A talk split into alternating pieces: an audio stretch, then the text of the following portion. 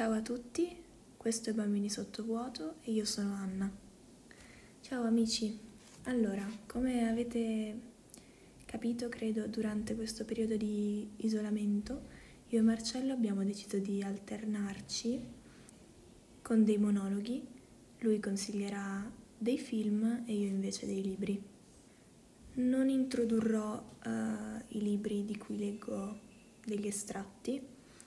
Semplicemente appunto, se vi piacciono le parole tirate fuori da questi libri che per me sono meravigliosi, potete andare ad acquistarli ovviamente sulle varie piattaforme, anche in versione ebook. Allora, oggi ho scelto La nausea di Sartre e ve ne leggo un pezzettino. Venerdì. Sono le 3. Le 3 è sempre troppo tardi o troppo presto per quel che si vuol fare. È la più stramba ora del pomeriggio. Oggi è intollerabile. Un sole freddo imbianca la polvere dei vetri. Cielo pallido, velato di bianco. I rigagnoli erano gelati stamane. Sto facendo la mia pesante digestione accanto al calorifero. So già che la giornata è perduta. Non concluderò nulla di buono, salvo, forse, a notte fatta. È per via del sole, indora vagamente sudice brume biancastre, sospese nell'aria sopra il cantiere, cola nella mia stanza, biondissimo, pallidissimo, e distende sul mio tavolo 4 riflessi sbiaditi e falsi. La mia pipa è tinta d'una vernice dorata, che a tutta prima attrae lo sguardo con un'apparenza di gaiezza. Ma appena la si guarda, la vernice fonde, non rimane che una grande stria pallida su un pezzo di legno. E tutto è così, tutto, persino le mie mani. Quando si mette a far questo sole, la cosa migliore sarebbe andare a coricarsi, solo che la notte scorsa ho dormito come un bruto e non ho sonno. Mi piaceva tanto il cielo di ieri, un cielo chiuso, nero di pioggia, che si spingeva contro i vetri come un viso ridicolo e commovente. Questo sole qui non è ridicolo, al contrario, su tutto quello che mi piace, sulla ruggine del cantiere, sulle fradicie tavole della palizzata, cade una luce avara e ragionevole, simile allo sguardo che si getta, dopo una notte insonne, sulle decisioni che si sono prese con entusiasmo il giorno prima, sulle pagine che si sono scritte di getto, senza una cancellatura. I 4 caffè del viale Victor Noir, che la notte brillano l'uno accanto all'altro e che sono ben più che caffè, acquari, vascelli, stelle o grandi occhi bianchi, hanno perduto la loro grazia ambigua. Un giorno perfetto per un ritorno su se stessi.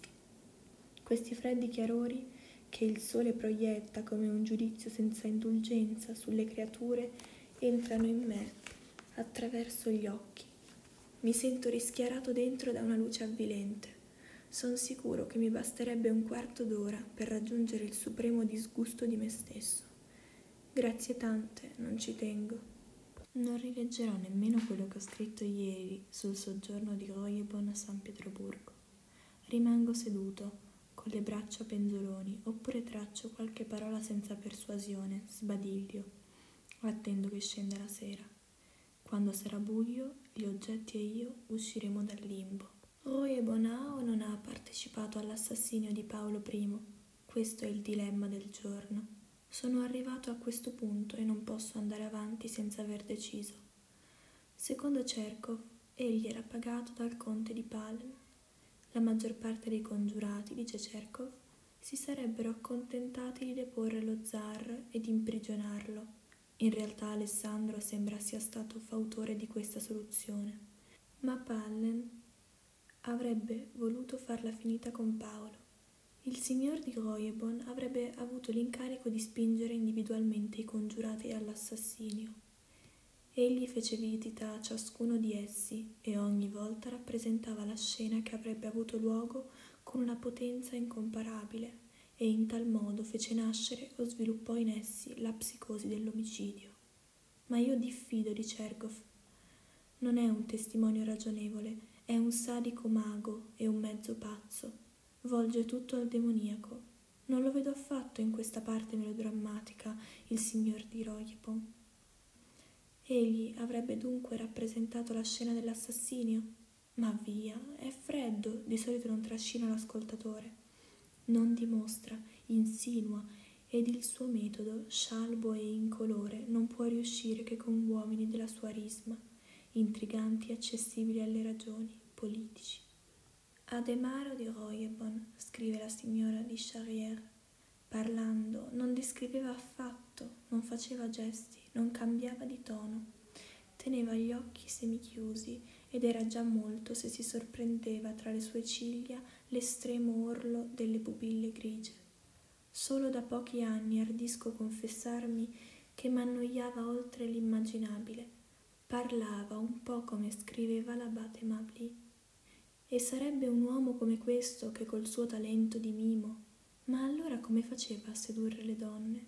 E poi c'è quella curiosa storia che riporta a Ségur e che mi sembra vera.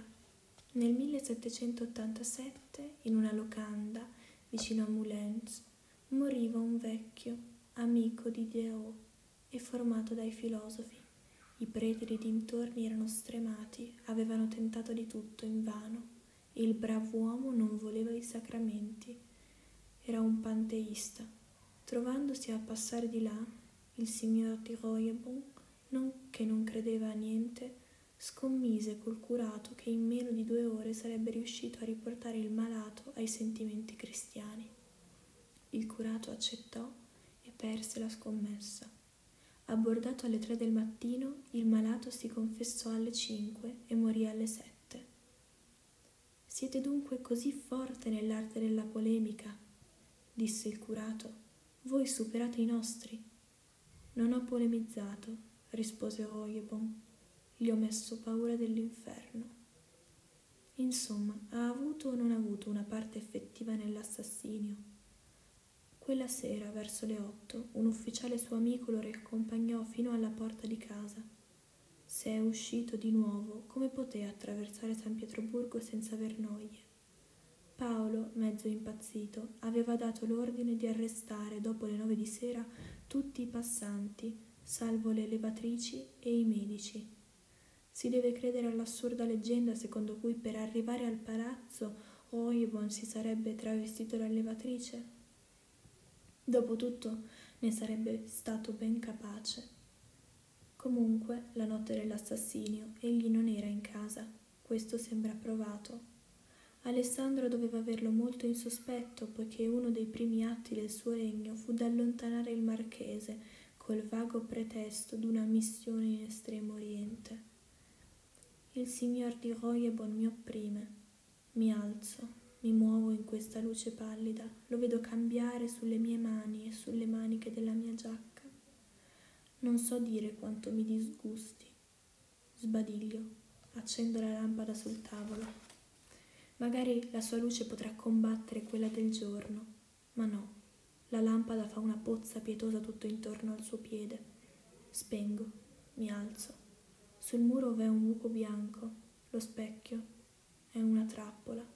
So che sto per lasciarmici prendere, ci siamo. La cosa grigia è apparsa sullo specchio, mi avvicino e la guardo, non posso più andarmene. È il riflesso del mio volto. Spesso in queste giornate perdute rimango a contemplarlo. Non ci capisco nulla di questo volto. Quelli degli altri hanno un senso, ma non il mio. Non posso nemmeno decidere se sia brutto o bello. Immagino sia brutto, poiché me l'hanno detto. Ma questo non mi tocca. In fondo sono perfino urtato che si possano attribuirgli qualità di questo genere. Come se si dicesse bello o brutto a un pezzo di terra o a un masso di roccia.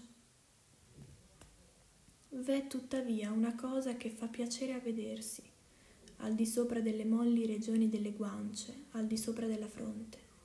È questa bella fiamma rossa che indora il mio cranio, sono i miei capelli, fa piacere a guardarli. Per lo meno è un colore deciso, son contento d'essere rosso.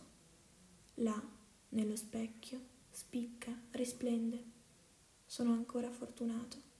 se la mia fronte portasse una di quelle capigliature smorte che non arrivano a decidersi tra il castano e il biondo, il mio volto si perderebbe nel vago, mi darebbe la vertigine.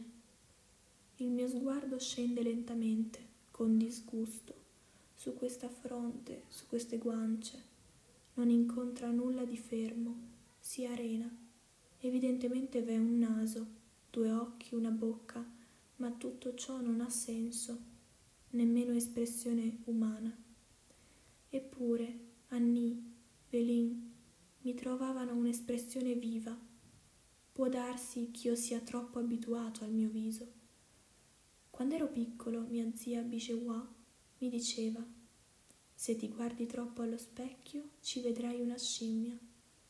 Io debbo essermici guardato anche più a lungo. Ciò che vedo è ben al di sotto della scimmia, al confine col mondo vegetale, al livello dei polipi. Vivo, non dico di no, ma non era a questo genere di vita che alludeva Annie.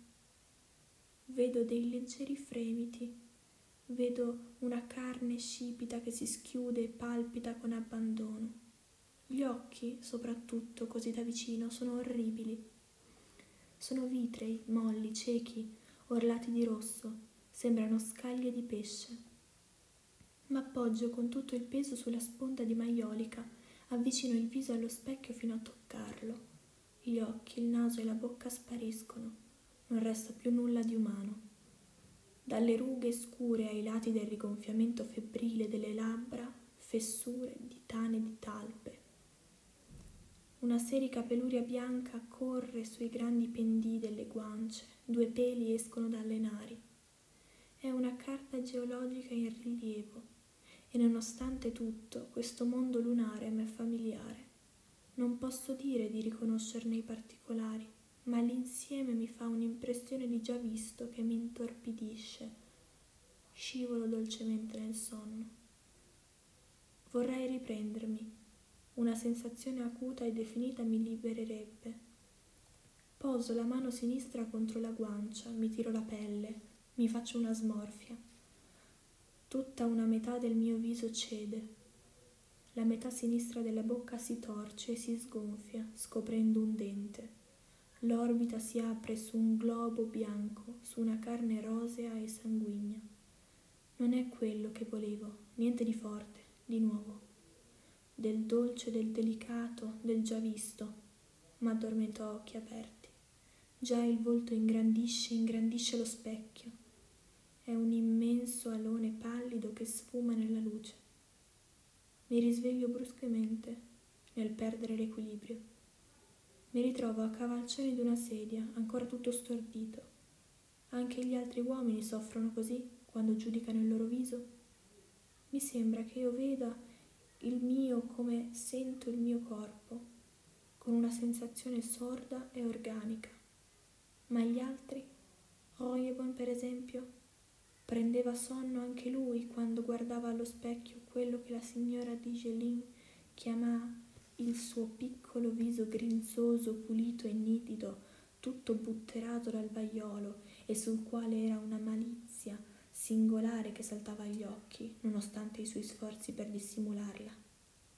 Egli aveva gran cura della sua pettinatura, ella continua, e mai lo vidi senza parrucca, ma le sue gote erano d'un blu che tendeva al nero, perché aveva una barba fittissima che voleva radersi da sé. Ciò che faceva molto male. Aveva l'abitudine di imbrattarsi di biacca. Il signor d'Angeville diceva che con tutto quel bianco e tutto quel blu assomigliava un po' al formaggio di Roquefort. Mi sembra che doveva essere molto divertente, ma dopo tutto la signora Charrière non la pensava così. Credo che lo trovasse piuttosto spento.